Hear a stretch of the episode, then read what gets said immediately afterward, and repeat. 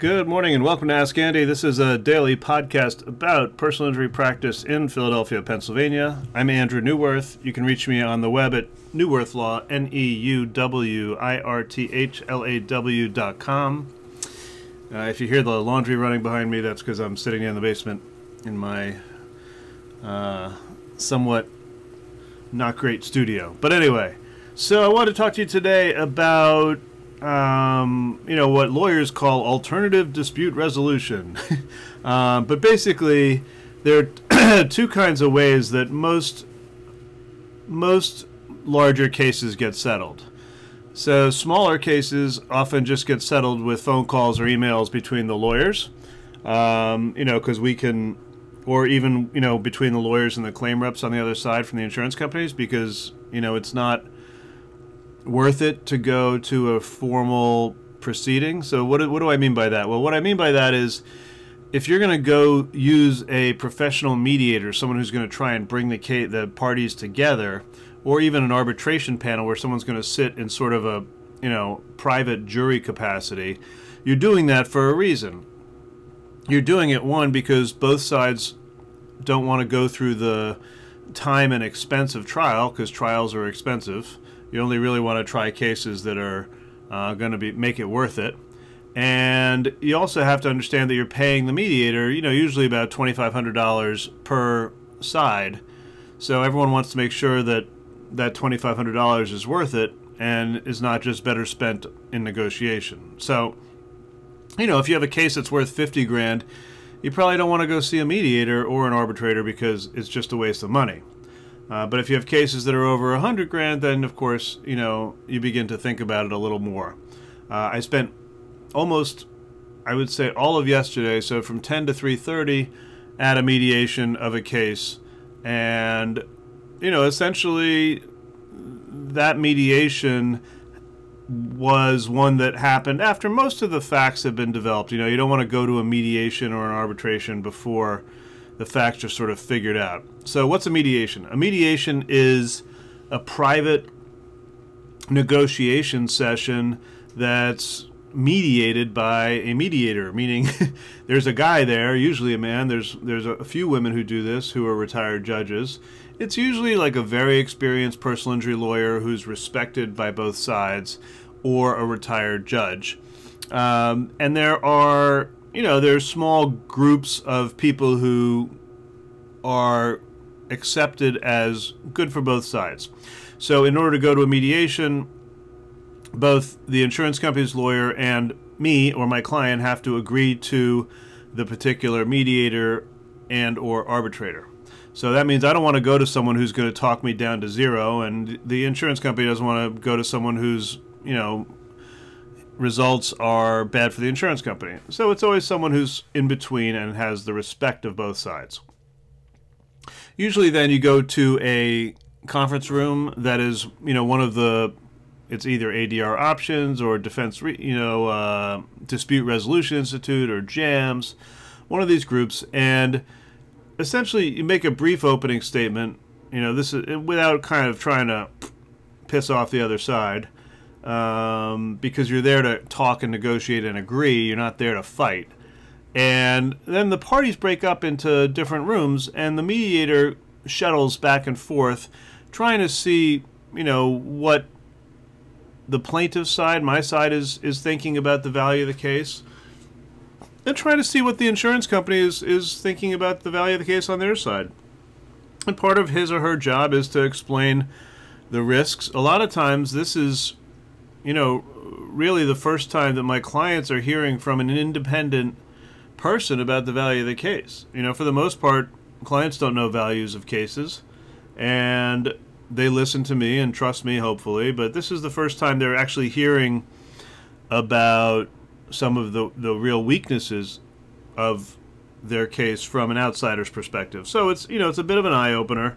But it's also, you know, if I've prepared my client properly, it's a chance to settle the case, and most people um, are willing to engage in that process. One, because it's going to put money in their pocket, but two, it it gets rid of some of the, you know, anxiety of litigation that is just part of the process. And you know, litigation is part of my daily bread, but most people don't like going through it, Um, I've been through it as a as a client, as a party, and uh, you know, it's just that there's some anxiety associated with it. It's not fun. It's unpredictable.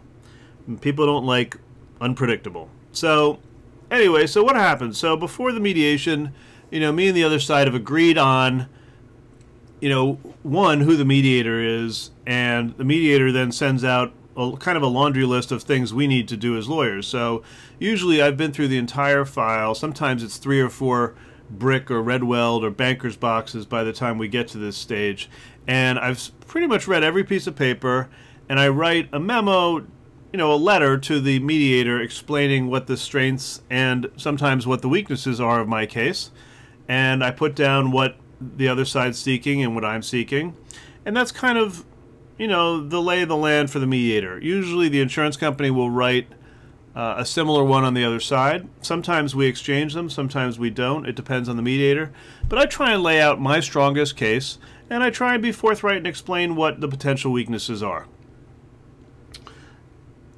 You know, hopefully the lawyers have gotten along well on both sides. That just makes it more pleasant for negotiation. Sometimes that's just not possible. But um, you know, if you've had an acrimonious litigation because the lawyers don't get along or one side's taking an unreasonable position, you know, you're unlikely to end up at a mediation anyway. Um, you know, that's more like feels like more of a, a trial. That's just kind of you know my feel or my sense of things. But you know, if an insurance company and their lawyers are coming to the table in good faith with a reasonable number to start at, then you know I don't mind going to mediation. The only thing is you know, we're going to spend $2,500 paying a mediator. So you damn well better be sure that you're going to get, at the very least, you know, reasonable offers above $100,000 to settle the case. Because otherwise, you know, you're better off just spending that money towards settlement rather than, you know, all the work that goes into getting the mediation done.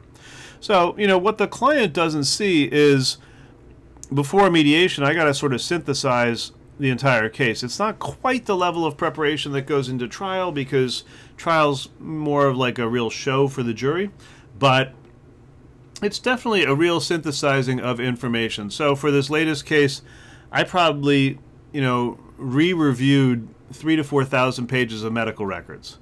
You know, did I have to go through every one of them? No, because I'd highlighted and tabbed them and been through them in fine detail over the course of the case to prepare for depositions. But, you know, you still got to kind of rethink the case. And I'd say I spent, you know, four or five days, literally four or five work days going into, you know, drafting a memo. And the memo in that case was 15 pages, which is absurd, but it, it necessitated that because I didn't want to send 10,000 pages of records to the mediator. So I kind of synthesized 6,000 pages in you know in prose or in, in a letter format. So, all right. So what happens to the mediation? You walk in. There's a little you know spiel, a little talk by the mediator about, hey, I'm a mediator. This is what I do. We're here to bring the parties together. It's kind of a chance for the really. It's a chance for the client to understand what everyone's role is, and then you know the next thing to happen is you break up into different parties and, you know, usually the mediator will come and spend some time with the client, explain, you know, try and start off the day with, you know, explaining what the risks are of litigation going forward. Like, what's the risk of a trial? And um, stuff like that. And, you know, the client may not have thought about that. And then, you know, usually there's a demand that's already on the table, but if not, I'll, I'll make a, an initial demand. Um, and then the insurance company, the mediator will leave the room where I am with my client, and we'll hop over to the insurance company room and spend a fair amount of time over there trying to get a, a sense of what the insurance company thinks the case is worth and what they're willing to spend. And basically, both sides, you know, are less than candid or forthright with the mediator because both sides want the best price for their case. So, you know, I'm not going to tell the mediator what my bottom line is, and the insurance company is not going to tell the mediator what you know they're willing to spend or what the amount of money they have is. So, you know, the mediator has to do their work to figure that out.